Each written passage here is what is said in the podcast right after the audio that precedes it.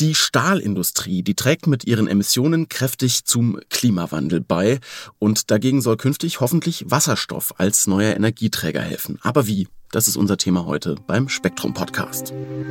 Spektrum der Wissenschaft, der Podcast von Detektor FM.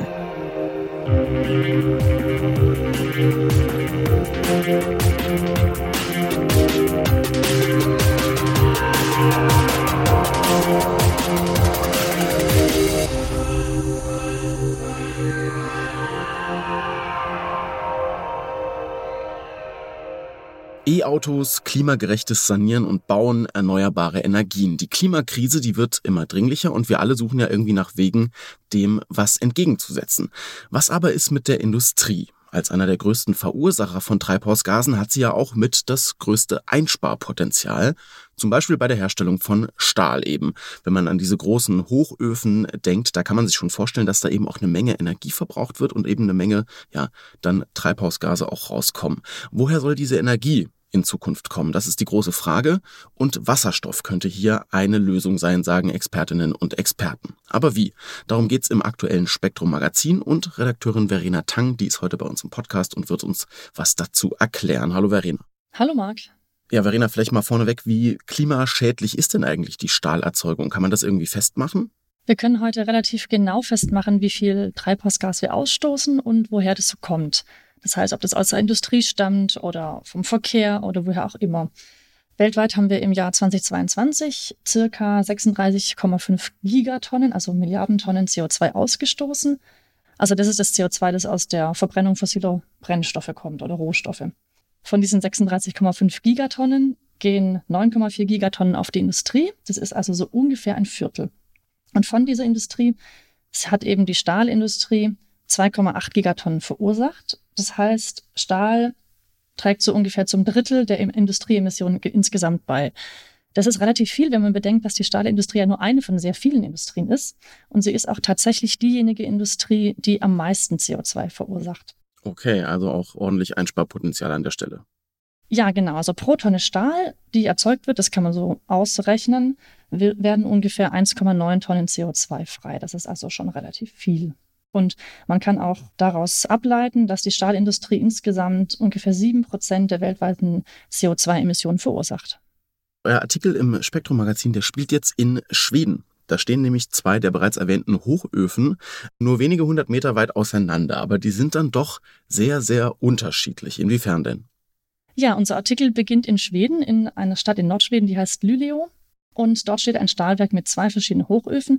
Das eine ist ein ganz traditioneller, den man so vielleicht sogar in der Schule noch gelernt hat, wie das funktioniert. Ich erinnere mich da noch relativ gut dran. Auf jeden Fall wird da Eisenerz, also Eisenoxid, mit Koks und Kohle reduziert in einem riesigen Ofen und dabei entsteht eben dann elementares Eisen und CO2. So funktioniert diese, dieser traditionelle Hochofen. Und parallel dazu hat die Firma, die dort tätig ist, eben ein neues Verfahren ausprobiert. Ähm, das nennt sich Direktreduktion von Eisenerz und das eben fast keine Emissionen verursacht. Da wird das Eisenerz nicht mit Kohle reduziert, sondern mit Wasserstoff. Und der Wasserstoff wird eben dort eben auch klimaneutral hergestellt. Da können wir nachher noch drüber reden, wie das funktioniert. Auf jeden Fall wird dann eben Eisen und Wasser entsteht dabei. Genau. Und das ist eben quasi eine Methode, mit der man relativ viel CO2 einsparen könnte bei diesem Stahlherstellungsprozess. Ja, grüner Stahl, in Anführungszeichen, sage ich jetzt mal, ist so ein bisschen das, das Ziel. Ähm, und du hast gerade schon gesagt, da gibt es auf jeden Fall Möglichkeiten. Also inwiefern geht das denn überhaupt? Der Prozess bleibt ja irgendwie doch auf eine gewisse Art und Weise, nehme ich mal an, relevant für die Treibhausemissionen. Aber man könnte schon irgendwie zu einem zumindest grüneren Stahl, sage ich mal, hinkommen. Grünerer Stahl klingt eigentlich ganz gut. Genau. Also tatsächlich erzeugt man bei diesem Hochofenprozess sehr viel CO2 und auch eben sehr viel, was insgesamt in diesem Stahlherstellungsprozess passiert, passiert eben an dieser Stelle. Das heißt, manche sagen, man könnte bis zu 90 Prozent der Emissionen der Stahlindustrie vermeiden, indem man diesen Hochofenprozess durch so einen Direktreduktionsprozess mit Wasserstoff ersetzt. Dazu muss man vielleicht kurz ein bisschen in die Chemie gehen, was ich immer sehr gerne mache. Also man reduziert quasi das, das Eisen, das eben als Oxid vorliegt, zu elementarem Eisen. Das heißt also im Endeffekt, ich kann sagen, ich entziehe dem den Sauerstoff oder eben ich äh, steuere Elektronen bei. Und dazu verwende ich eben traditionell Kohlenstoff, also quasi Kohle oder eben Koks, das Pyrolyseprodukt von Kohle. Auf jeden Fall schnappt sich sozusagen ähm, der Kohlenstoff den Sauerstoff und wird eben zu diesem CO2. Genau. Und diese Rolle, die der Kohlenstoff spielt, den möchte man jetzt eben den Wasserstoff spielen lassen, damit man hier quasi einfach nicht dieses CO2 rein chemisch schon mal entstehen lässt. Und der Wasserstoff wird mit dem Sauerstoff eben dann zu Wasser. Und das Eisen ist auch reduziert. Das heißt, es geht hier gar nicht mal im ersten Linie so sehr um die Energie, die dabei, die man dabei braucht durch die Kohle. Die braucht man natürlich auch. Das ist eine andere äh, Quelle. Aber es geht hier eben auch um den reinen chemischen Prozess, bei dem eben einfach dadurch, dass die Reaktion so ist, wie sie ist, CO2 entsteht. Ah, verstehe, okay. Und im weiteren Prozess braucht man natürlich auch Energie. Also ich meine, Eisenerzabbau ist, ist auch eben ein Schritt, bei dem man die Umwelt stark belastet.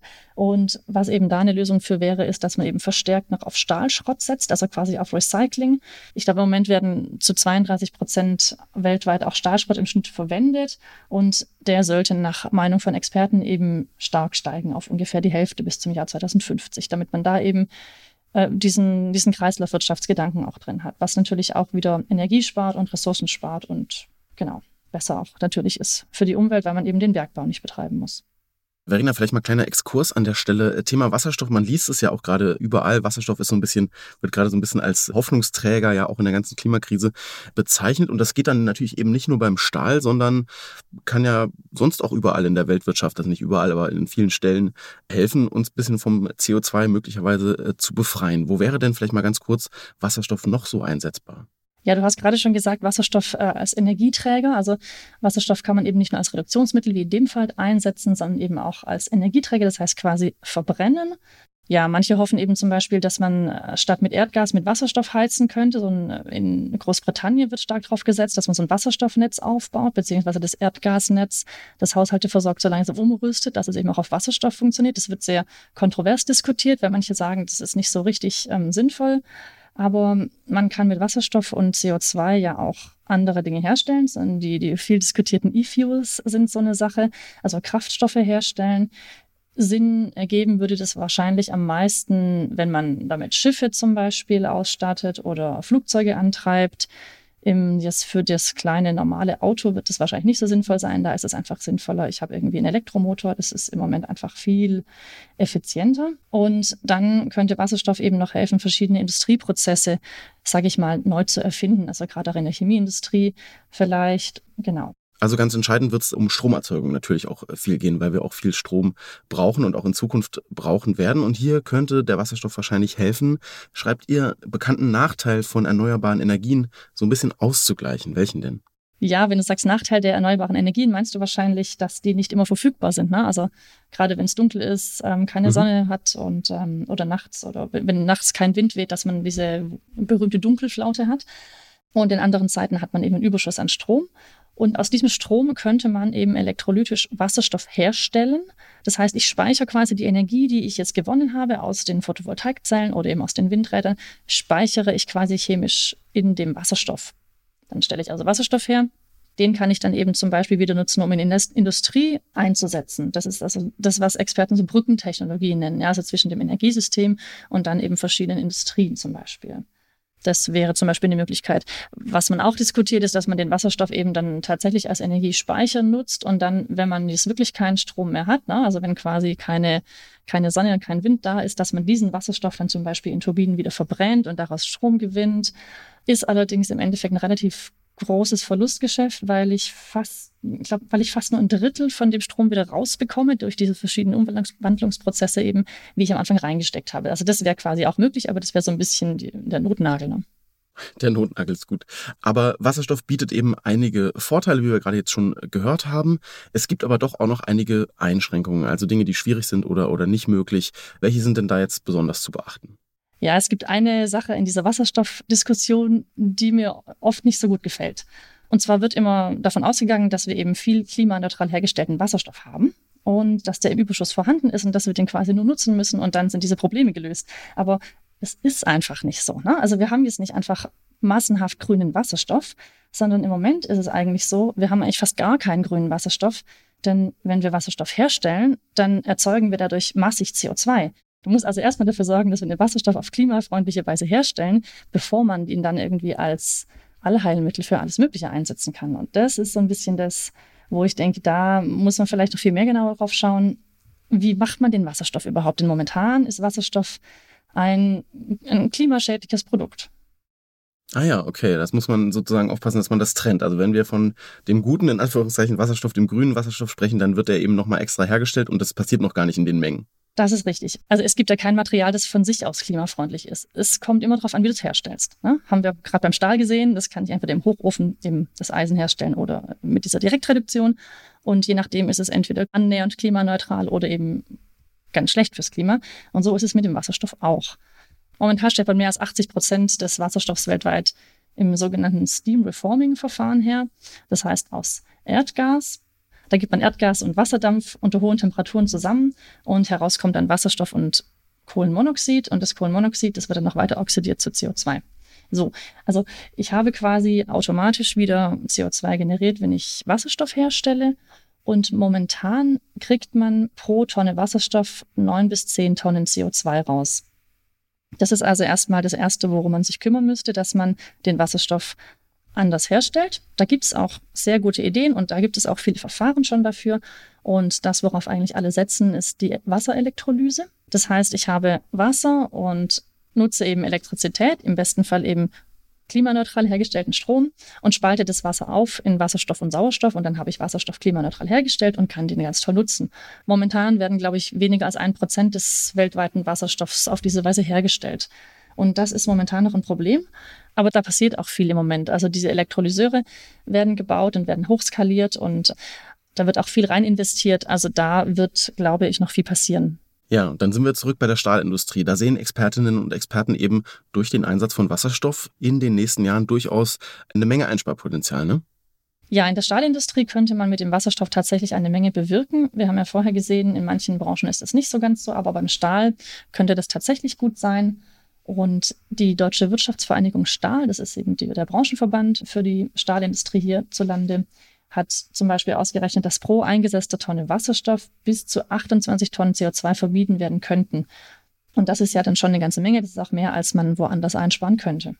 Alles klar, Verena. Also ich fasse zusammen, die Chancen sind da. Gerade in der Stahlindustrie könnte der Wasserstoff äh, viel bewirken, wenn er denn dann sozusagen auch richtig hergestellt ist, klimaneutral zum Beispiel hergestellt ist. Und äh, die Technologie ist im Grunde auch fast so weit. Jetzt könnte man natürlich fragen, warum ist das nicht längst äh, umgesetzt? Also woran hapert es da vielleicht noch und was müsste passieren, damit da ein bisschen Schwung reinkommt? Ja, momentan ist die Herstellung von dem, ich nenne mal, grünen Wasserstoff einfach noch teurer als die herkömmliche Herstellung. Und Analysten sagen aber, dass sich das in den nächsten paar Jahren vermutlich ändern wird und dass der grüne Wasserstoff wettbewerbsfähig wird mit dem konventionellen Wasserstoff, den man übrigens grauen Wasserstoff nennt. Und von daher äh, besteht da schon eine reale Chance, ja. Mhm, okay, also Wasserstoff als eine Art Halsbringer in der Klimakrise kann sein, gibt aber noch einige Einschränkungen, aber vor allem in der Stahlindustrie gäbe es eben Potenzial und das ist Thema im aktuellen Spektrum-Magazin. Da werden Vor- und Nachteile auch nochmal aufgeführt.